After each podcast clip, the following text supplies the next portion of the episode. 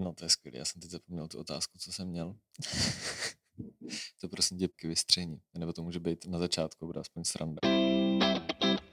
Vážení posluchači, vítejte u devatenáctého dílu podcastu Hovory z kabinetu. Hostem tohoto dílu je Jana Straková z Ústavu výzkumu a rozvoje ve vzdělávání, se kterou se bavíme mimo jiné o tom, jak se zakládaly školy v devadesátých letech, proč mělo smysl jít před revolucí studovat matfyz a především také o nerovnostech ve vzdělávání a o tom, k čemu nám může být pedagogický výzkum.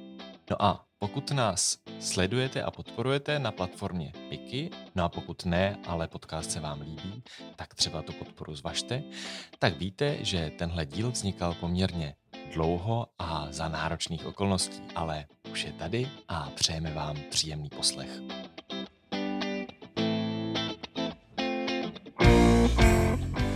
Ještě jednou dobrý den a díky, že jste si udělala čas. Dobrý den. Nacházíme se na Ústavu výzkumu rozvoje ve vzdělávání, kde vy působíte, ale ta vaše cesta sem vedla možná trochu klikatě. Vy jste začínala na matematicko-fyzikální fakultě, kterou jste vystudovala. Jak se vlastně stalo, že jste se dostala sem z toho oboru, kde jste byla? Já vlastně nevím, jestli tohle je moc zajímavé, protože to bylo hodně poznamenáno tím obdobím, kdy jsem končila studia a začínala jsem pracovat. Já jsem vystudovala matematicko-fyzikální fakultu, obor fyzikální elektronika a optika a potom jsem nějakou chvíli pracovala ve fyzikálním ústavu a do toho přišel rok devatenáct set osmdesát devět a přišel za mnou jednou Ondřej Štefl, s kterým jsem se od gymnázia kamarádila a říkal, že už teď přestalo být nutné se skrývat a že bychom měli dělat něco užitečného a co by to mělo být jiného, užitečnějšího než škola, takže by bylo dobré, kdybychom založili školu. Já jsem do té doby nikdy vlastně nechtěla být učitelkou, ale tohle bylo něco takového dobrodružného, co člověk mohl po té revoluci dělat. A tak to byl vlastně důvod, proč jsem se, proč jsem se do toho, do toho pustila. Já jsem studovala matematiku a fyziku také hodně z toho důvodu, kdy jsem studovala, protože během těch komunistických časů to bylo vlastně velmi příjemné místo, kde se člověk mohl nacházet, protože tam byli lidé, kteří byli chytří, a tomu marxismu, leninismu tam byla věnována relativně, relativně malá pozornost. Kdybych studovala jindy, tak bych asi studovala něco jiného. Myslím, že bych asi studovala nějakou společenskou vědu, typicky asi sociologii. No a potom jsem teda se věnovala zakládání a rozjíždění prvního obnoveného reálného gymnázia. Tam jsem vydržela asi šest let a potom jsem se začala věnovat mezinárodním výzkumům ve vzdělávání, ty známe dodnes pod názvem TIMSS a PISA. Určitě se k nim ještě dostaneme. A tak jsem potom, po té, co jsem odešla z toho gymnázia, tak jsem vlastně u toho vzdělávání zůstala. Vy jste řekla, že to bylo dobrodružné, to zakládání škol nebo učení v devadesátých letech. Řada našich posluchačů možná ty devadesátky vlastně ani nezažila. Tak kdybyste možná i popsala tu atmosféru, v jaké to vznikalo, nebo co bylo to dobrodružství? To já právě si nejsem jistá, jestli, jestli budu schopná. To byl takový jako velmi vlastně opojný pocit z toho, že teď je možné dělat všechno, že je možné dělat důležité věci, že už není třeba se skrývat. A zároveň to byla vlastně aktivita, kterou člověk dělal s lidmi, kteří měli stejný pocit ze života, čili chtěli zkusit dělat něco nového a něco důležitého. Takže tam vlastně nešlo jenom o tu školu samotnou, ale také o to, s jakými lidmi to člověk dělal.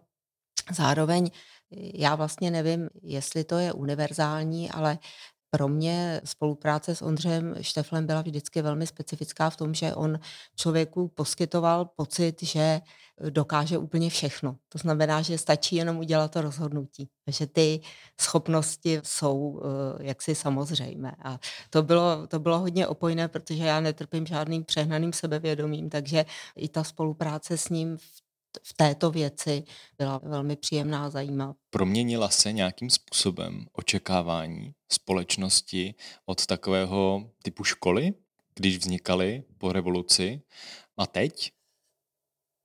Nevím, jestli mohu na tuhletu otázku odpovědět.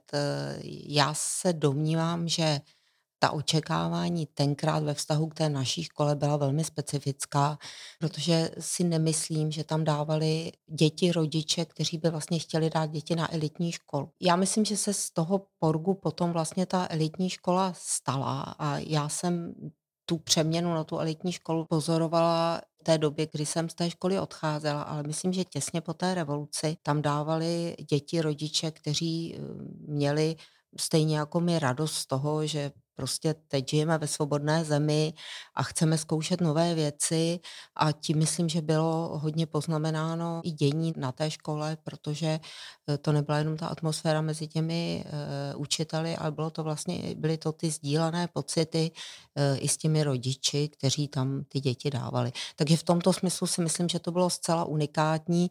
Teď samozřejmě ta očekávání rodičů jsou jiná, protože ta situace je úplně jiná. Právě proto si myslím, že tato zkušenost vlastně není moc zajímavá, protože je e, totálně nepřenositelná. Byť může být nepřenositelná, tak právě může být zajímavá e, formou toho nahlédnutí do toho, jak to vypadalo, když vlastně vznikalo soukromé školství. Jaká jste byla učitelka?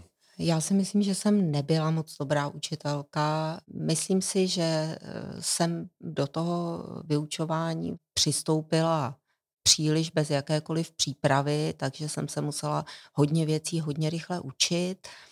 Tahle zkušenost se mi vrací vždycky, když se ocitnu v nějaké debatě o tom, jestli by bylo dobré, kdyby do škol přicházeli lidé bez pedagogického vzdělání. Já si myslím, že by to do, dobré bylo, protože si myslím, že je dobré, když ty sbory jsou hodně různorodé. A tohle to je určitě i ta moje zkušenost z toho porgu, protože ten náš sbor byl velmi různorodý a já si myslím, že to pro ty žáky je prostě dobré, když mají barevné učitele. Takže si myslím, že to je dobré, ale zároveň si myslím, že je opravdu hodně dobré, když ti učitelé, když už to pedagogické vzdělání nemají, když na tu školu přicházejí, tak když si ho postupně doplní a myslím si, že to, aby měli nějakou průpravu, je prostě důležité a rozhodně já se svojí zkušeností bych to nechtěla nějak podceňovat. Možná je to nepříjemná otázka, ale mohla byste to konkretizovat a tu svoji učitelskou zkušenost a, a možná jak se na to díváte s tím odstupem? Co byste třeba jako učitelka dělala jinak, protože řada našich posluchačů jsou začínající učitelé, kteří třeba ještě studují a ta možnost získání vlastně nějaké zkušenosti takovéhle třeba při tom poslechu bývá velmi oceňovaná. Já jsem vyučovala na tom prvním obnoveném reálném gymnáziu tím, že jsem vystudovala fyziku, tak jsem tam vyučovala přírodovědné předměty. Učila jsem tam nějakou integrovanou přírodovědu, tu jsme učili v vždycky ve spolupráci s nějakým učitelem přírodopisu a pak jsem tam učila chemii a učila jsem tam, tuším, fyziku pro nefyziky. Měla jsem velkou potřebu dělat ve výuce experimenty, tím jsem strávila hodně času, to si pamatuju, že jsem doma stále experimentovala nad sporákem my se svými malými dětmi, takže ty si na to taky dodnes pamatují. To si myslím, že bylo dobré, ale myslím si, že jsem měla velké rezervy v tom, jak ty poznatky z těch experimentů nějakým způsobem zhodnotit, nebo vlastně v tom, abych měla explicitněji stanoveny ty cíle a vlastně e, směřovala jaksi cíleněji k těm cílům. Jo, takže myslím si, že v tom mém vyučování byla taková jako určitá nahodilost, která mě zpětně připadá jakoby nežádoucí a asi by bylo třeba spíš se zeptat mých, mých žáků. Pro mě je trošku obtížné to, obtížné to posuzovat. No, asi tak. Každopádně teď jste vyučující na vysoké škole. Jaký je v tom vlastně rozdíl? Byť ta otázka může znít vlastně velmi jednoduše, ale jaký je rozdíl v tom učit vysokoškoláky a učit byť na takové škole, jako byl nebo je porg? Pro mě je to rozdíl veliký, protože já vlastně na vysoké škole nevyučuju ty hlavní předměty. Já neučím učitele, jak být dobrými učiteli, já jim vlastně nepředávám ty základní učitelské dovednosti. Takže já jsem v takové poměrně jednoduché úloze někoho, kdo učí nějaké předměty, které víceméně tu profesi učitele nebo to, to učitelské povolání usazují do nějakého kontextu. Typicky e, učím e, tedy o vzdělanostních nerovnostech, učím metodologii, učím alternativní pedagogiku.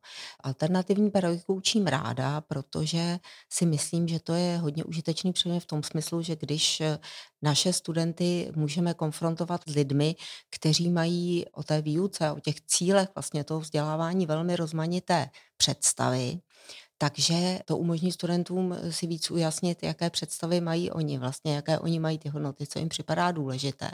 Tak to, to mi připadá, že je moc dobré a ta metodologie mně připadá také důležitá, protože potenciálně by mohla studentům umožnit, aby třeba nějakým způsobem pracovali i s poznatky pedagogického výzkumu. Jinak jako učitelka na vysoké škole cítím asi menší zodpovědnost. Mám vlastně pocit, že čím mladší děti člověk vyučuje, tím ta zodpovědnost je větší, ale řada těch věcí je stejná. Myslím si, že jako jakýkoliv učitel člověk může modelovat nějaké věci, které mu připadají důležité v tom mezilidském styku nebo v tom vztahu učitel-žák. Typicky, když si myslím, že by učitelé měli být vstřícní ke svým žákům, tak si myslím, že i vysokoškolští učitelé by měli být vstřícní ke svým studentům. Když mluvíme o partnerském přístupu, tak si myslím, že ten partnerský přístup bychom měli uplatňovat i ve vztahu k našim studentům, takže to jsou ale takové poměrně banální poznatky. Ta poslední věta mě vlastně trochu vykolejila, protože shoda na tom, jestli má být partnerský přístup vůči žákům nebo studentům, tak možná v našem školství úplně není. Chápu to tak, ale že pro vás je to nějaká danost, že tak to má fungovat. Pro mě je to danost a zároveň si myslím, že učitel tedy, a to je vlastně asi důležitý říct, že učitel by měl modelovat to, co jemu připadá důležité. To znamená, nemyslím si, že naším úkolem je simulovat nějaké obecně sdílené hodnoty, ale zdá se mi, že je důležité, aby učitel byl v první řadě autentický. Jo? Takže si myslím, že tady je důležité, co mně připadá důležité, a mně připadá důležité, aby ten vztah byl partnerský. Vy jste zároveň použila slovo modelovat. Co si pod tím představit v tomhle kontextu, v kontextu učení? Představuji si, že to, co já dělám jako učitel, ode mě mohou studenti odkoukat. Tak. Příklady táhnou. A to se mi zdá, že je hodně důležité. Teda. Myslím si, že učitele, já, já teda mám pocit, že tohle je jaksi nedoceňované, takže já, já u toho chvilku setrvám. Já mám skutečně pocit, že učitel by měl fungovat jako jakýsi vzor a myslím si, že je to něco, co se u nás ve škole trošku podceňuje. Myslím si, že ta škola málo vychovává. Myslím si, že učitelé mají pocit, že ta výchova není jejich parketa úplně, že ta výchova by měla být zejména doménou té rodiny. Tak já si myslím, že škola by měla vychovávat a myslím si, že nejlépe vychovává tím, jací učitelé na ní jsou a jakým způsobem se chovají k sobě a jakým způsobem se chovají dětem. Není to ale zároveň tak, že společnost nám učitelům, respektive někteří rodiče poměrně hlasitě říkají, od toho vlastně ta škola není a škola má hlavně předat to učivo? Je to možné, ale já si myslím, že tomu tak prostě není. Já si myslím, teda když už o tom hovoříme, tak já si vlastně myslím, že škola má zejména vychovávat. Díky, díky za tohle. A chtěl jsem se ještě doptat, když jsme zmínili alternativní školy a možná ten pojem, co je alternativní, se v současném pohledu trochu stírá a někdy vlastně alternativní znamená to, že je ta škola soukromá. A jaké jsou alternativní školy v České republice teď? Nebo jak se na ně díváte? Co je vlastně alternativní školství? Alternativní školství je podle toho, jak si ho pro účely toho našeho přemýšlení vymezíme. Může být alternativní metodami výuky, může být alternativní použitím nějakého známého pedagogického směru. U nás jsou nejznámější školy Montessori, Waldorfské školy. To, co já řadím do alternativy například, je také unschooling. Můžeme považovat jako určitou alternativu domácí vzdělávání a to je na tomto zajímavé, protože ty hodnoty, které jsou určující pro ty jednotlivé směry, jsou velmi různé. My máme někdy tendenci to alternativní školství házet do jednoho pytle. Já se s tím setkávám i u kvalifikačních prací, že třeba studenti chtějí zkoumat učitele alternativní školy a dostatečně si neuvědomují, že učitel waldorfské školy a učitel Montessori školy vlastně staví na nějakých úplně jiných principech a na nějakých úplně jiných hodnotách. Mohla byste to krátce okomentovat? Mohu to okomentovat například teda na té waldorfské a na té, na té Montessori škole.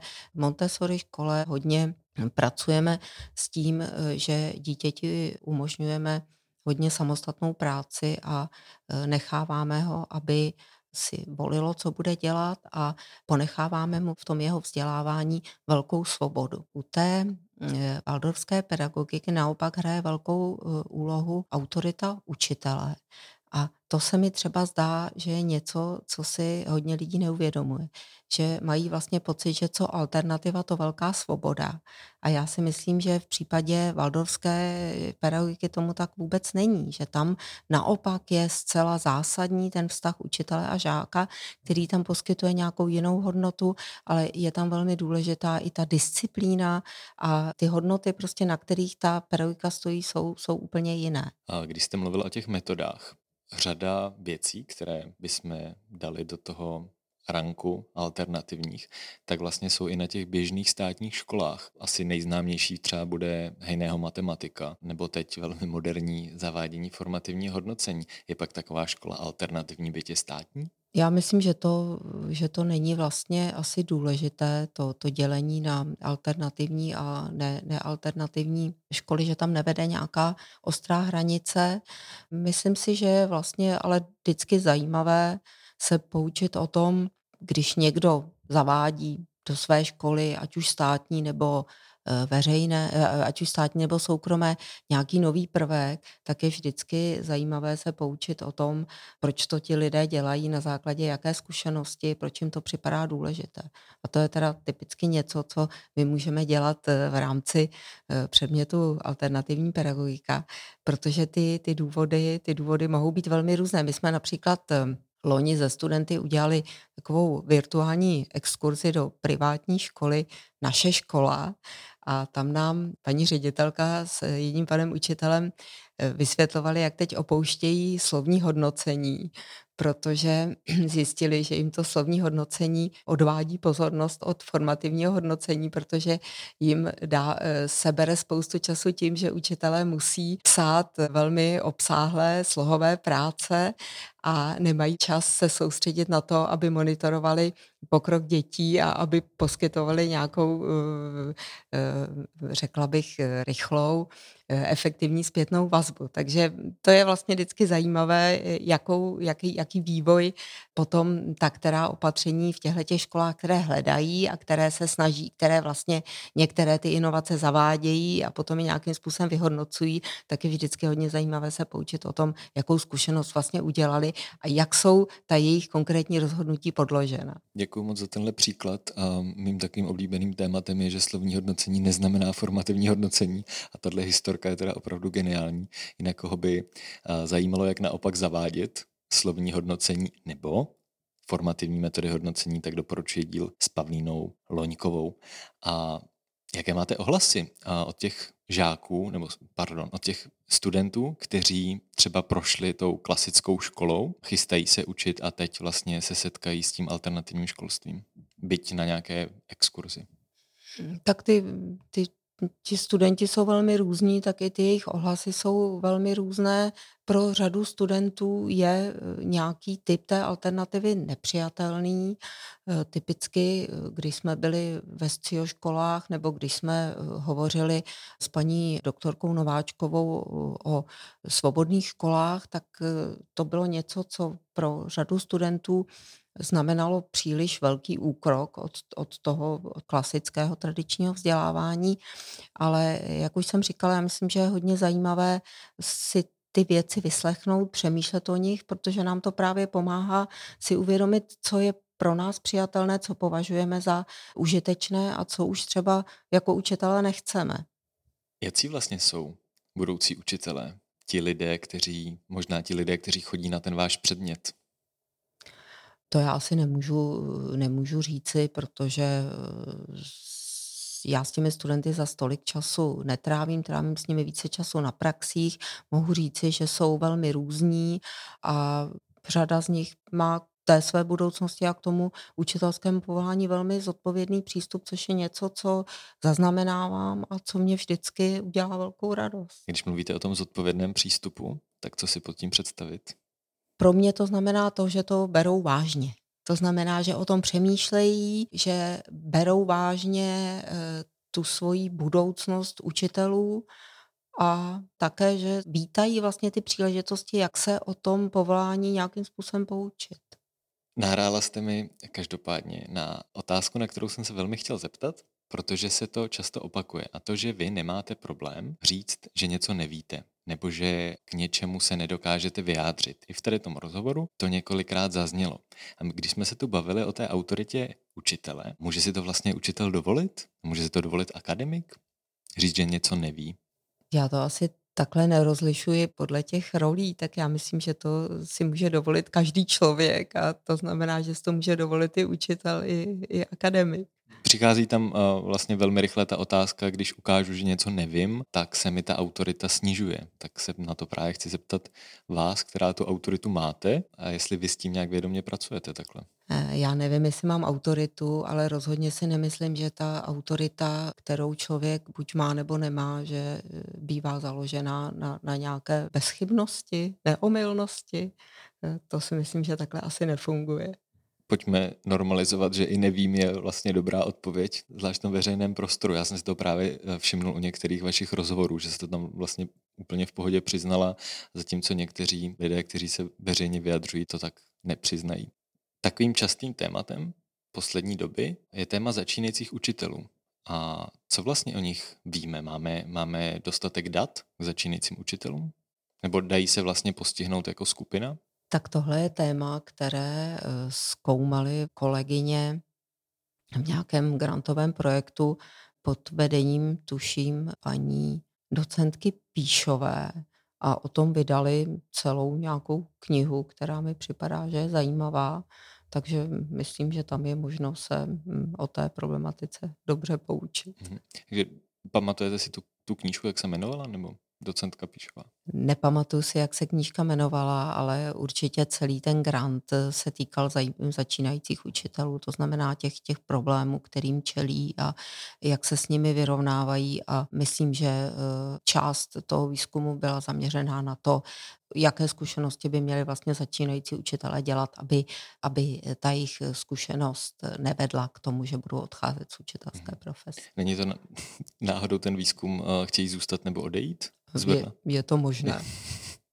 A kdyby jsme to mohli jenom velmi po povrchu říct, jaké jsou ty kroky, aby ta zkušenost byla dobrá, nebo jaké jsou ty problémy, se kterými se začínající učitelé setkávají?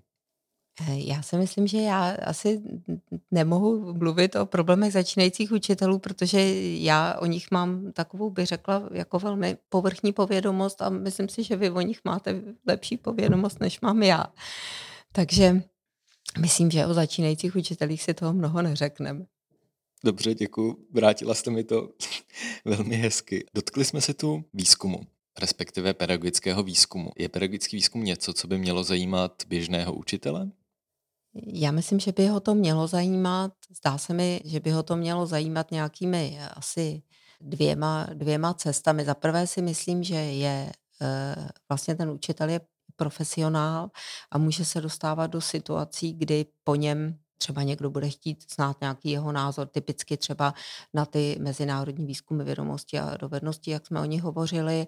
A myslím si, že je dobré, když ten učitel jako profesionál má třeba určité povědomí o tom, jak se ty vědecké poznatky tvoří a také jaké jsou jejich limity, aby mohl třeba zaujímat nějaké stanovisko k významu těch poznatků. Typicky, když je nějaká debata o tom, že se čeští žáci zhoršili nebo že se zlepšili nebo že znalosti českých žáků jsou ovlivňovány tím či oním, tak si myslím, že je docela užitečné, když ti učitelé když ti učitelé k tomu mohou mít nějaký jakoby poučenější, poučenější postoj nebo nějaký poučenější názor. To, co mně připadá, že je oblast spojená s pedagogickým výzkumem, která je jaksi nedoceněná nebo nevytěžená, to je výzkum přímo ve školách. Já mám na mysli akční výzkum, kdy učitelé třeba ověřují nějaké věci, nějaké inovace ve své výuce, třeba ve spolupráci s nějakým výzkumníkem. Ale co mně teda dlouhodobě připadá velmi nosné, je taková ta metoda lesson studies, která vznikla na japonských školách, kde vlastně, a která teda se z Japonska rozšířila do, do, do celého světa. E, tam mají učitelé vlastně povinnost v každém školním roce být členy nějakého výzkumného týmu s dalšími učiteli. V rámci toho výzkumného týmu si stanoví nějakou oblast, ve které by se chtěli zlepšit, a potom společně vlastně vyvíjejí nějaké metody, které potom nějakým způsobem ověřují ve výuce. Je to tak, že jeden učitel vyučuje, ty ostatní ho pozorují, dělají si zápisky, pak to společně vyhodnotí, udělají nějakou změnu, zase to ověří a na konci toho školního roku vyhodnotí celou tuhle tu svoji zkušenost, vydají z toho nějaká doporučení a vlastně s tou svojí zkušeností seznámí i další kolegy, ať už v té škole nebo i z jiných škol. K tomuhle tomu, k téhleté práci člověk potřebuje mít určitou povědomost o tom, jak se tvoří vědecké poznatky, protože to vyhodnocování probíhá nějakým systematickým způsobem. A to, co mě na tom připadá hodně důležité, je, že dochází k tomu, že ti učitelé mohou dobře chybovat, protože chybují v nějakém pracovním týmu, kde to chybování je součástí toho procesu. Takže je to součástí toho ověřování zcela jasné, že vzhledem k tomu, že tu věc budeme zdokonalovat celý rok, takže z začátku to bude horší, než to bude na konci. Je to situace, kdy ti učitelé vlastně se naučí chybovat před těmi svými, před těmi svými kolegy. Je to situace, kdy ti učitelé dělají něco spolu, což mě připadá hrozně důležité. A to, co mě připadá úplně nejdůležitější, je, že to je velmi přirozený mechanismus přenosu vědomostí a dovedností od zkušených učitelů k méně zkušeným učitelům. A já mám pocit, že to je něco, co ten náš vzdělávací systém jako strašně opomíjí, a to v tom Japonsku právě jako na to pořád myslí, takže tam dochází vlastně k tomu přenosu těch zkušeností v tom systému mezi různými pozicemi stále. Je to potom tak, že v nějaké fázi své učitelské kariéry se člověk může rozhodnout, jestli bude psát učebnice nebo jestli bude e, nějakým e, lokálním e, úředníkem zodpovědným za vzdělávání. Teď to hodně zjednodušuji, ale v podstatě takhle nějak to funguje, že tam neustále ten systém profituje z té akumulované zkušenosti těch zkušených lidí, kteří v tom systému pracují. No a v rámci těchto lesson studies tam dochází k tomu přenosu toho mistrovství mezi těmi učiteli takovým bezděčným způsobem v rámci, v rámci té spolupráce. Tak tohle je třeba věc, která mi připadá, že, že by byla výborná, kdyby se v našem vzdělávacím systému nějak ustavila, nebo kdyby se stala nějakým běžným modelem, že takhle budou spolu učitelé vlastně experimentovat a že takhle budou vyhodnocovat, a někdy u toho může být nějaký výzkumník a někdy to ti učitelé už po nějakém poučení zvládnou, zvládnou sami. Přiznám se, že to zní jednak velmi krásně a zároveň jako sci-fi. Když si představím české školství, byť na něj mám poměrně optimistický a pozitivní náhled, ale první, co mě napadne, kde na to ti učitelé vezmou čas. A zároveň, kdo to zaplatí, protože to zní vlastně jako poměrně dost práce navíc a také jako něco, kde je potřeba nějaká externí podpora. Já si myslím, že oni tam často tu externí podporu nemají, že tu podporu tam vlastně vnášejí ti zkušení učitelé, ale samozřejmě je třeba na to pamatovat v rozvrhu, samozřejmě je třeba podle toho upravit ty úvazky, ale je to něco, co vede vlastně k velkému profesnímu rozvoji těch učitelů, takže potom třeba místo, abychom se snažili učitelům uvolnit ruce, aby se mohli zúčastnit nějakých školení, tak když je zapojíme do nějakých takových aktivit, tak to může mít dokonce třeba větší efekt. Ale rozhodně je třeba na to myslet a rozhodně je třeba to učinit součástí té učitelské práce. Samozřejmě není možno očekávat od učitelů a od škol, že pokud jim nebudou nějakým způsobem uvolněny ruce, takže takovéhle iniciativy budou vznikat jako na běžícím pásu jenom teda vlastně z nějaké iniciativy těch škol. Napadá mě několik škol, kde se něco takového děje, že nějakému lídrovi v tom pedagogickém sboru byl snížen úvazek, aby se mohl takto starat o ostatní. Čímž vlastně popírám to, že jsem řekl, že to zní jako sci-fi. Máme nějaký takový příklad takových lesson study u nás? Nebo blíž našemu vzdělávacímu kontextu, než je Japonsko? Já myslím, že určitě máme typicky kolegyně z katedry didaktiky matematiky, dělali nějaké lesson studies s, s učiteli a dokonce o tom napsali nějakou publikaci, takže určitě tady nějaká zkušenost, která se naopak velmi blíží té japonské, ale já si myslím, že takovéhle zkušenosti se s nimi můžeme setkat v rámci i jiných aktivit. Typicky si myslím, že v rámci projektu Pomáháme školám k úspěchu Hanka Košťálová pracuje s učiteli velmi podobným způsobem. Díky, skoro to vypadá, že hovory z kabinetu jsou takovou propagací Pomáháme školám k úspěchu, protože už jste v několikátém díle, ale prosím, žádná spolupráce přímá tady není ani sponsoring, opravdu jde o dobrý projekt. Zmínila jste akční výzkum jako něco, co realizuje ten učitel ve spolupráci s nějakým výzkumníkem. Třeba to někoho zaujalo z našich posluchačů a chtěl by se něčeho takového zúčastnit, nebo chtěl by se o tom víc dovzdělat, kam se podívat nebo kam se obrátit. No, to je zajímavá otázka. Já bych viděla vlastně dvě cesty. Pokud by to měl být ten klasický akční výzkum, tak potom asi by bylo dobré, kdyby se ten učitel obrátil na svoji mateřskou pedagogickou fakultu, na své vyučující, s kterými řada učitelů pořád udržuje nějaké kontakty a zeptal se jich, jestli by neměli o něco takového zájem. Já si myslím, že řada vyučujících na pedagogických fakultách by takovouhle nabídku uvítala s velkou radostí. No a alternativu potom vidím právě v té kolegiální výpomoci, vzájemné výpomoci učitelů, kde by si ti učitelé poskytovali v téhleté věci nějakou vzájemnou podporu. Nedávno vyšla publikace o akčním výzkumu, která vlastně ukazovala několik takových příkladů té spolupráce. Mohla byste o ní něco říct? To byla publikace, která vznikla v rámci projektu, kterého se zúčastnila teda Pražská pedagogická fakulta.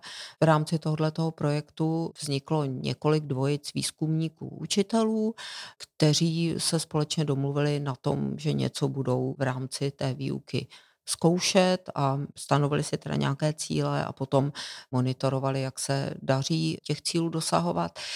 Ta publikace je zajímavá v tom, že ukazuje, že to často není jednoduché a velmi hezky tam zachycuje všechny ty neúspěchy, na které člověk může při nějaké takové aktivitě narazit. A i když myslím, že se v řadě těch případů třeba nepodařilo těch cílů toho akčního výzkumu úplně dosáhnout, nebo nepodařilo se třeba dosáhnout těch efektů, které byly vlastně od těch inovací očekávány, tak věřím tomu, že pro všechny ty zúčastněné to vlastně byla velmi zajímavá a velmi profesně rozvíjející zkušenost. Čili myslím si, že kdyby někdo chtěl ten akční výzkum zkusit a přečetl si tuhletu publikaci... A je, ještě jak se jmenuje? To nevím. Já si právě taky nemůžu vzpomenout, tak to bude doplněno v popisku. Tak si myslím, že by ho to mělo zbavit té obavy, protože tam je zcela jasné, tam, tam z, těch, z těch příběhů zcela jasně vyplývá, že ty neúspěchy jsou vlastně zcela běžnou součástí nějakého takového snažení. Když jsme se tématu pedagogického výzkumu bavili o tom, jestli by to učitele mělo zajímat, kam by se vlastně měl podívat a jak se o tom výzkumu dozvědět, nebo jaké jsou ty zdroje, kam se může třeba náš posluchač podívat, aby se o tom dovzdělal. Nebo kde se dají třeba sledovat vlastně nějaké nejnovější pedagogické výzkumy u nás. Takhle, určitě se může, určitě se může učitel, který by si chtěl v téhleté oblasti nějak rozšířit obzory, tak se určitě může přihlásit do nějakého, do nějakých kurzů dalšího vzdělávání, protože řada z nich je na nějaké, na nějaké poznatky pedagogického výzkumu zaměřená. A zároveň samozřejmě se o řadě věcí můžeme poučit četbou učitelských periodik. Já si myslím, že například typicky učitelský měsíčník se snaží zprostředkovávat velmi zajímavé poznatky a myslím si, že to je třeba periodikum, u kterého je možné začít. Díky moc. Už jsme tu zmínili tu vaši cestu a to, že jste se zabývala nebo že se zabýváte vzdělávacími nerovnostmi. Zároveň jsem se dočetl, že třeba teď vaším tématem je profesní sebevědomí učitelů. Jak se vlastně stane, že si výzkumník vybírá to, čemu se teď zrovna bude věnovat? Já osobně mám nějakou zkušenost v tom, jak jsem si vybíral, na čem chci dělat v dizertaci, ale jak to pak vypadá dál? Kudy, kudy jdou ty cesty?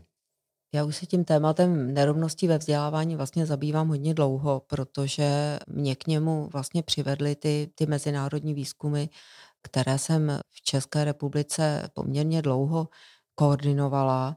Tam se prostě ukazovalo, že ty vzdělanostní nerovnosti jsou v České republice relativně velké. Když mluvíme o vzdělanostních nerovnostech, tak si tak máme na mysli nějaké rozdíly v, ve výsledcích vzdělání a v dosaženém vzdělání mezi nějakými skupinami žáků nebo dospělých. Mohou to být například rozdíly mezi muži a ženami. To, co zajímá mě, jsou rozdíly mezi skupinami, které mají různé rodinné zázemí. Takže typicky zkoumáme souvislost vlastně výsledků vzdělávání nebo dosaženého vzdělávání se socioekonomickým statusem rodiny.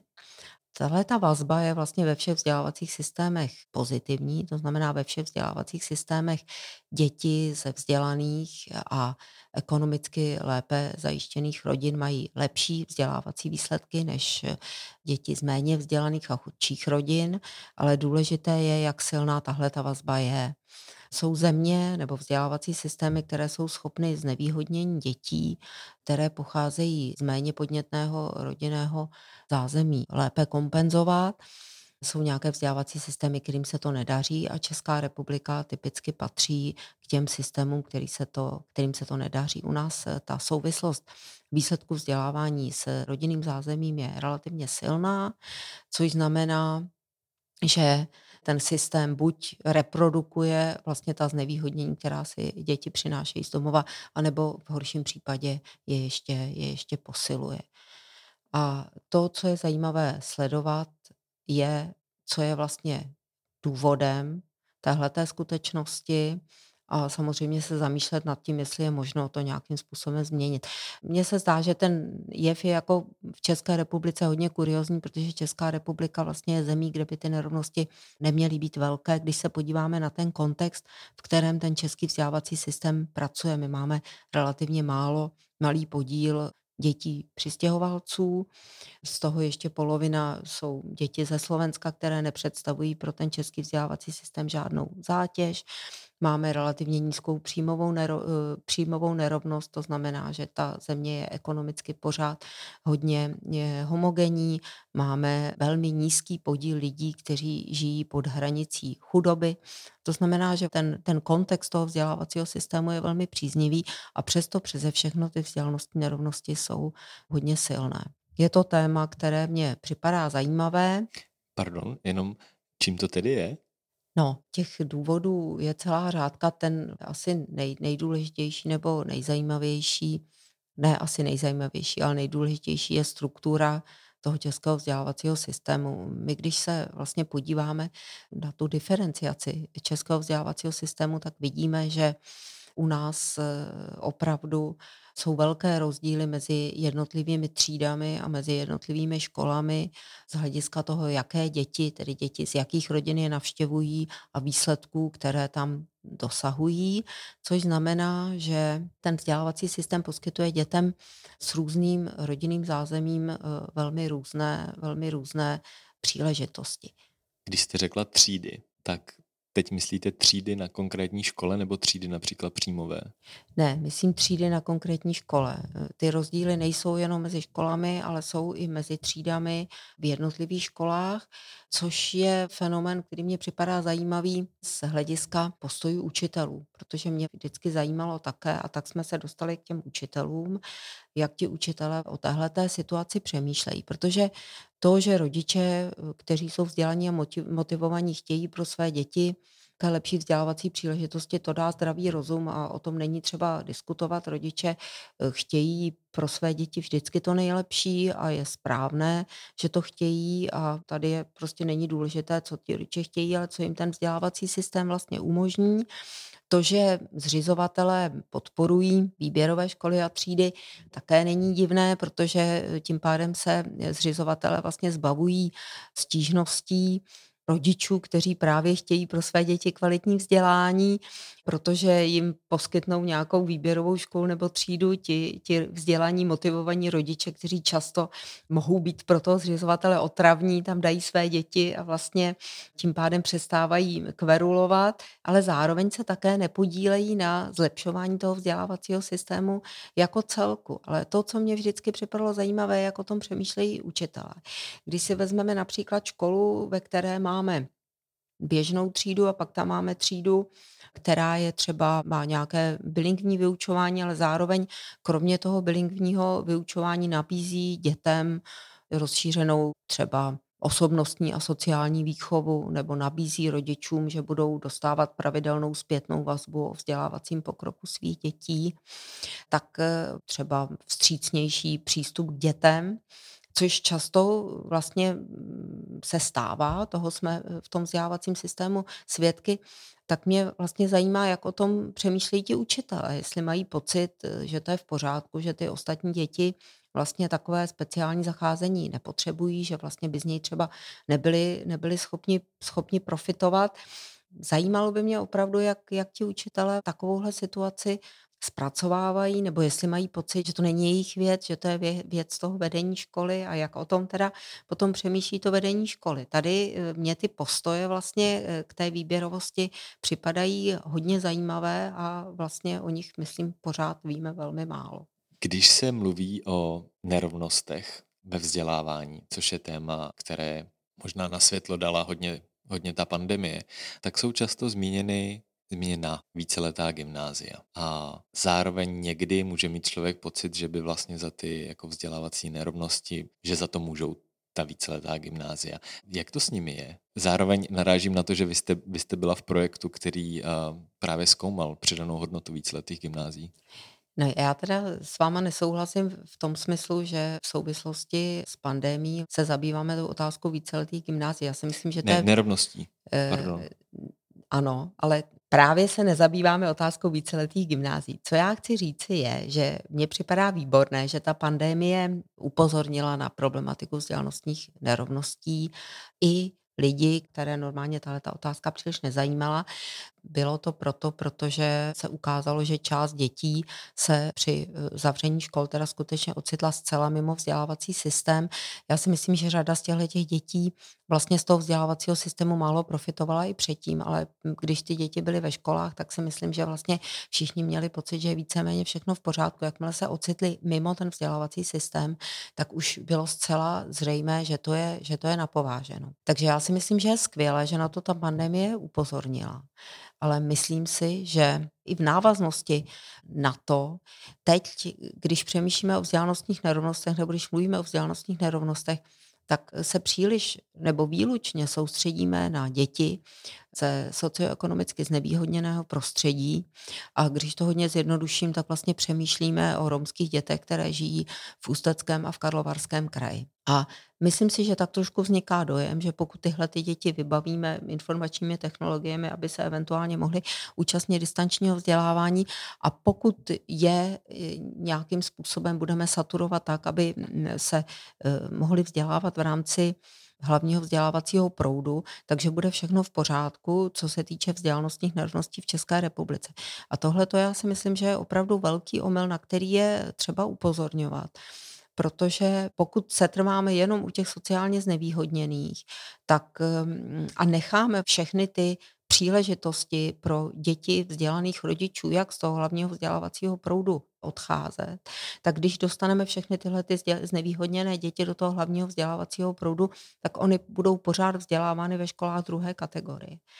A o tom si myslím, že mluvíme málo. My, když mluvíme o inkluzi, tak mluvíme o tom, jak zařadit ty děti do toho hlavního vzdělávacího proudu, ale máme pocit, že ten odchod těch dětí motivovaných a vzdělaných rodičů z toho vzdělávacího systému je nějaká jiná otázka. A málo kdy o těch problémech těch dětí na tom spodním konci toho pomyslného rozdělení a na tom horním konci rozdělení, že to je jeden problém.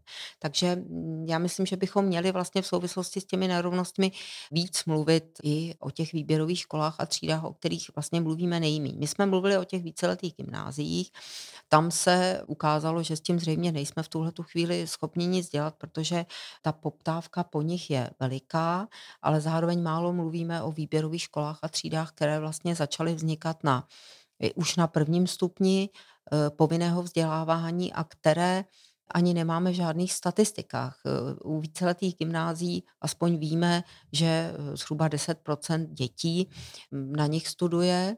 U soukromých škol víme, že zahrnují jenom velmi malý podíl dětí. Na úrovni prvního stupně základní školy je to méně než tři procenta dětí, které navštěvují privátní školy, ale u těch výběrových tříd a škol, které vznikají v rámci systému veřejného školství, tak o těch nevíme, nevíme zhola nic. A to si myslím, že je vlastně téma, které je z hlediska těch vzdělanostních nerovností momentálně nejvíc zanedbané a měli bychom se o něm nejvíc poučit. Vlastně se moc v tom veřejném prostoru ne- neozývá. Je to, je to způsobeno tím, že všechny ty výběrové třídy školy se tak trošku pohybují na hranici toho, co je a co není povoleno, protože řada těch výběrových škol víceméně dělá přijímací zkoušky do první třídy, což by ale podle všech pravidel neměla. Stejně tak řada těch výběrových tříd vybírá od rodičů různé poplatky, třeba na ty učitele anglického jazyka, což je něco, co je zakázáno v rámci výuky podle školního vzdělávacího programu, takže předstíráme, že se nejedná o běžnou výuku, ale že se jedná o nějaké volnočasové aktivity.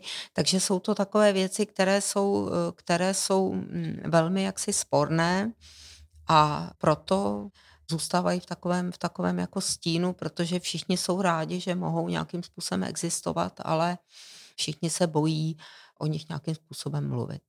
Je nějaký recept, co s tím? Nebo řešil možná nějaký zahraniční systém, něco podobného? Ty zahraniční systémy řeší velmi často velmi podobný fenomén. Například v Německu jsou to hudební třídy, jo, kde ty hudební třídy mají lepší výsledky ve všech, ve všech předmětech. Nejde o to, že by ty děti vzdělávaly v té hudbě, ale jde o to, že to jsou prostě třídy, o kterých všichni vědí, že to jsou třídy, kde se scházejí ty děti těch vzdělaných a motivovaných rodičů a mají tam, on už ten vrstevnický kolektiv samozřejmě jako je hodně důležitý, i kdyby tam nebyla nějaká nějaká speciální výuka, ale ono většinou je to tak, že v těch výběrových třídách jsou ti kvalitnější učitelé a samozřejmě ty nároky, které jsou kladeny na děti, jsou větší, jsou tam větší očekávání, takže ty děti skutečně v těch výběrových a nevýběrových třídách mají úplně jiné zkušenosti. Například v Helsinkách jsou to třídy s výukou čínštiny. Jo, takže tam jsou třídy s výukou čínštiny zase, o kterých všichni vědí, že to jsou třídy prostě výběrové, kam dávají děti rodiče, kteří chtějí pro své děti něco speciálního. Takže to není nic, co by bylo pro Českou republiku unikátní. Myslím si, že unikátní je ta živelnost, kterou se to v České republice děje a zároveň také to, že se to děje velmi záhy, že se to děje vlastně už od prvního, od první třídy a myslím, že také to zacházení s těmi finančními prostředky, to, aby rodiče si připláceli v rámci toho systému veřejného vzdělávání je v tom mezinárodním kontextu krajně neobvyklé. Ale je to nějaký fenomén, který, s kterému ty, ty vzdělávací systémy čelí. Přiznám se, že mě velmi zarazilo, že i v tom bájném Finsku, ke kterému se mnoho lidí vztahuje jako k tomu pedagogickému vzoru, tak vlastně něco takového se objevuje. Když to vezmu, nechci říkat z druhého konce, ale v tom pohledu málo se bavíme o učňovském školství. Když se podíváme na veřejnou diskuzi, tak tady máme první, druhý stupeň, máme tady ta gymnázia, ale to střední nebo to učňovské školství nám vlastně z toho vypadává. A jaký je váš pohled na to? Já myslím, že se o učňovském školství bavíme hodně, že se bavíme o tom, že máme málo učňů a že bychom ano, měli v tomhle, v tomhle kontextu, zvýšit a jak je tam nahnat. Podíl, podíl dětí, které, které budou docházet do, do učilišť. No, já myslím, že ten problém je jako hodně podobný, protože když mluvíme o té diferenciaci, tak ta diferenciace je v celém tom našem vzdělávacím systému. My máme velkou tradici odborného školství, nejenom učňovského školství, ale i odborných škol. Myslím si, že v té diskuzi o tom, jak máme málo učňů, zaniká informace o tom, že Česká republika spolu s Rakouskem patří k zemím s největším podílem odborného vzdělávání, že, že Česká republika má v tom mezinárodním kontextu opra- opravdu velmi nízký podíl všeobecného vzdělávání na, na střední škole. Ale myslím si, že zase i tady vlastně je ta otázka, jak velká má být ta diferenciace těch jednotlivých vzdělávacích větví. To znamená, jak velký rozdíl má být mezi vzděláváním na gymnáziu, na střední odborné škole a ve středním odborném učilišti. U nás ta diferenciace je veliká. I co se týče toho obsahu vzdělávání, i co se týče toho, jaké děti chodí do gymnázií, jaké chodí do těch středních průmyslových škol, jaké chodí do těch středních odborných učilišť. Takže myslím si, že ta debata by se měla vést o tom, jak vzdělávat děti v odborném vzdělávání tak, aby pro ně to vzdělávání bylo jaksi co nejužitečnější z hlediska toho trhu práce, který je nyní a který bude v blízké budoucnosti, což typicky znamená jim poskytnout přece jenom trošku větší podíl toho všeobecného vzdělávání, protože oni se prostě nutně budou muset učit nové věci, budou se muset rekvalifikovat a na to musí být připraveni. A zároveň bychom měli mluvit o tom, jak velká ta diferenciace musí být. My máme zhruba tři sta různých oborů v odborném vzdělávání, což je v tom mezinárodním srovnání hrozně moc. Jo, řada těch vzdělávacích systémů, které třeba kultivují to své odborné vzdělávání, tak má těch oborů daleko méně a ten záběr, v kterém se ty děti specializují, je daleko, daleko širší. Což zase potom vede Mohla k tomu... Mohla byste možná jenom to uvést na nějakém konkrétnějším příkladu? Um, co si pod tím představit? Co si pod tím představuji? No, představuji si pod tím to, že dejme tomu v elektrotechnice to bude elektrotechnika a nebude to zvlášť silnoproud a nebude to zvlášť slaboproud a nebudou to zvlášť ještě nějaká jiná třeba e, speciální elektronická zařízení. Vede to k tomu, že u nás velký podíl dětí nepracuje v tom oboru, který vystudoval. Třeba pracují v nějakém oboru, který je mírně příbuzný, ale vlastně část té specializace, která je určitě velmi nákladná, tak přichází vniveč, protože ti lidé se zaměstnávají buď teda v lepším případě v tom příbuzném oboru, ale v řadě případů v nějakém úplně jiném oboru. Je to téměř padesát procent dětí, které odcházejí vůbec mimo ten, mimo ten obor. To znamená, je to i, řekla bych, z hlediska toho vzdělávacího systému trošku rozmařilé, aby byl takhle úzce specializovaný, protože ti lidé tu, tu svoji úzkou specializaci nevyužijí. Čili myslím si, že bychom měli víc přemýšlet o těchto o těchto aspektech toho středního vzdělávání. Já vlastně nepochybuji o tom, že kolegové z Národního institutu pro vzdělávání, kteří se zabývají odborným vzděláváním, o tom přemýšlejí, ale myslím si, že možná by bylo lepší, kdyby se to stalo takovým jako tématem i té širší debaty, protože zatím vlastně do té širší debaty se nám přenáší jenom ten problém, že máme vlastně málo učňů a že by bylo dobré, kdybychom ty děti pro to učňovské vzdělávání nějakým způsobem motivovali. Mě zaujal ten paradox toho, že vlastně v tom veřejném prostoru máme jenom to, že máme málo učňů a přitom v tom mezinárodním srovnání vlastně máme poměrně hodně učňů. Čím je, čím je to způsobeno? Já myslím, že to je hodně daný, daný tou, tou tradicí. Tou, tou tradicí vlastně českou a tím vývojem, ke kterému došlo vlastně potom v roce devatenáct set osmdesát devět, ono se zdá, že už je to vlastně hrozně dávno, ale ona ta setrvačnost v tom systému je velká.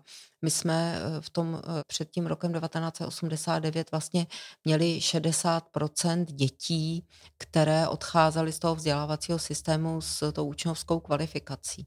A ta změna, ke které došlo po tom roce devatenáct set osmdesát devět, byla právě úbytek dětí v těch učňovských oborech a nárůst dětí v těch středních odborných školách. Vlastně ten podíl gymnazistů se zvýšil jenom velmi málo, ale vyměnily se ty podíly v tom, v, to, v tom učňovském vzdělávání a v tom středním odborném vzdělávání, což způsobilo, že těch učňů skutečně máme méně, než jsme jich měli dřív, a máme vlastně ta očekávání těch zaměstnavatelů v řadě ohledů jsou vlastně podobná. Nehledě na to, že pro ně přece jenom ti učňové reprezentují, reprezentují nějakou jako levnější pracovní sílu, než třeba ti lidé s tou větší kvalifikací. Ale já myslím, že se ta, že ta diskuze vlastně má velkou setrvačnost, ale myslím, že ten pohled těch zaměstnavatelů už se mění, minimálně ti, ty zaměstnanecké svazy, Svaz průmyslu a dopravy už říká, že řada těch lidí, kteří odcházejí z toho odborného vzdělávání, pro ně není vlastně zajímavá, protože nemají dostatečně vysokou kvalifikaci, čili ti už jako nemluví jenom o tom, že třeba abychom tam měli víc mladých lidí, ale ti mluví i o tom, že třeba abychom je nějak jinak vzdělávali, aby byli vlastně na tom trhu práce konkurenceschopní a aby o ně byl zájem. Takový buzzword určitý je vzdělávání založené na datech. Máme takové vzdělávání u nás? Řídí se česká vzdělávací politika daty? Ono se teď už jako, jako říká, že ten model vzdělávání založeného na datech je trošku nereálný a že to, co bychom potřebovali, je vzdělávání, které, nebo ne vzdělávání, rozhodování, které čerpá z těch dat nějaké informace. To znamená, že se nedá očekávat, že ti tvůrci vzdělávacích politik se budou vlastně řídit těmi jakoby pokyny těch výzkumníků. Prostě proto, že to jsou úplně jiné komunity, že ti tvůrci vzdělávacích politik mají prostě úplně jinou agendu, potřebují pracovat jako v jiném časovém režimu než, než ti výzkumníci. To znamená, že to jsou vlastně světy, které mají nějaké, nějaké jiné způsoby práce, mají nějaké jiné hodnoty. Takže se nedá očekávat, že ti tvůrci vzdělávacích politik budou dělat to, co jim ti výzkumníci řeknou, ale to, k čemu je třeba směřovat, je, aby ti tvůrci vzdělávacích politik se o těch výzkumných poznacích poučovali. A potom, aby je při těch rozhodnutích vzali v úvahu, buď se jimi řídili, anebo se z nějakých dobrých důvodů rozhodli, že se jimi třeba řídit nebudou, ale aby o nich věděli. Ale z hlediska té souvislosti mezi tím, řekněme, pedagogickým nebo společenskovědním výzkumem a praxí je v poslední době největší pozornost věnována právě té spolupráci mezi výzkumníky a praktiky na té lokální úrovni a na té úrovni těch jednotlivých škol nebo na té úrovni těch jednotlivých třeba skupin škol. Čili ta naděje právě spočívá v tom, o čem jsme mluvili na začátku nebo prostřed, to znamená v nějakém tom typu toho akčního výzkumu, kdy se ti výzkumníci s těmi školami dohodnou na nějaké konkrétnější věci, kterou by bylo dobré vyzkoušet, a potom ji nějakým velmi důkladným a systematickým způsobem zkouší a vyhodnocují. Takže tohle to je něco, čemu je v současné době ten výzkum, který zkoumá vztah vzdělávací politiky a praxe, které, čemu věnuje vlastně největší pozornost, a věnuje i pozornost tomu, za jakých okolností vlastně takováhle společenství dobře fungují. To znamená, co ovlivňuje, že ty školy s těmi výzkumníky vytvoří nějakou jednotku, která je schopná něco efektivně ověřovat a něco efektivně uvádět do praxe. Tak myslím si, že by bylo dobré, kdybychom se tomu více věnovali u nás. Máme dostatek dat o tom vzdělávání? Víme vlastně to, co potřebujeme? Já myslím, že, já myslím, že lecos víme, a já jsem mluvila o nějakých věcech, které si myslím, že nevíme, ale myslím si, že hodně věcí víme. Že určitě, kdybychom systematicky se rozhodli ta data využívat, takže bychom zjistili, že máme řadu relevantních dat a řadu relevantních poznatků, které jsme dosud nebrali v úvahu. Takže já myslím, že ano. Když byste měla shrnout, jak na tom z pohledu těch dat české školství je, Jak na tom jsme? Jakou, jaká je kondice toho českého vzdělávacího systému? Co o něm můžeme říct, protože když se na něj koukáme zevnitř z pohledu rodičů, učitelů nebo i studentů, kteří nás poslouchají, tak je to asi jiný pohled, než když se podíváme možná z vrchu trochu. Když se podíváme na ty výsledky toho vzdělávacího systému, tak se díváme na vědomosti a dovednosti žáků a pak se díváme na to, jakým způsobem jsou ty vědomosti a dovednosti rozloženy v té populaci, to znamená díváme se na ty nerovnosti. A když se na to podíváme touhletou optikou, tak zjistíme, že výsledky v matematice a ve čtenářské gramotnosti jsou v tom mezinárodním srovnání zhruba v průměru, přičemž v té čtenářské gramotnosti ten výsledek je stabilní, v těch matematických dovednostech je ta tendence sestupná, v přírodovědné gramotnosti ty výsledky jsou nadprůměrné, ale ta tendence je také sestupná. Tady je otázka, jestli je to něco, s čím můžeme být spokojeni nebo ne. Já si myslím, že by ty výsledky klidně mohly být trošku lepší vzhledem k tomu, o čem jsem už také mluvila, to má vzhledem k tomu, že tady ten kontext toho vzdělávacího systému je relativně příznivý. To znamená, že bychom klidně mohli si klást podle mě větší cíle, než abychom byli v průměru. No a kde je ten velký problém, to jsou ty nerovnosti, kde je každé srovnání upozorňuje na to, že ty nerovnosti v tom českém vzdělávacím systému jsou, jsou relativně vysoké a tady zase vzhledem k tomu kontextu se mi zdá, že to je informace, která je na pováženou. Zároveň teda, když se podíváme vlastně na výzkumu v populaci dospělých, tak můžeme být relativně spokojeni, protože tam vlastně ve srovnání zemí O E C D ty výsledky jak ve čtenářské gramotnosti, tak v, nějaké, v nějakých matematických dovednostech i v používání vlastně informa, informačních technologií vlastně k řešení nějakých běžných problémů jsou v tom, v tom srovnání tedy zemí O E C D nadprůměrné, ale tady zase musíme vzít v úvahu, že ten kontext je stále ještě příznivý, to znamená, že tady nemáme žádné skupiny, které by kladly na ten vzdělávací systém i potom vlastně v té dospělosti nějaké velké nároky. Díky za tohle shrnutí.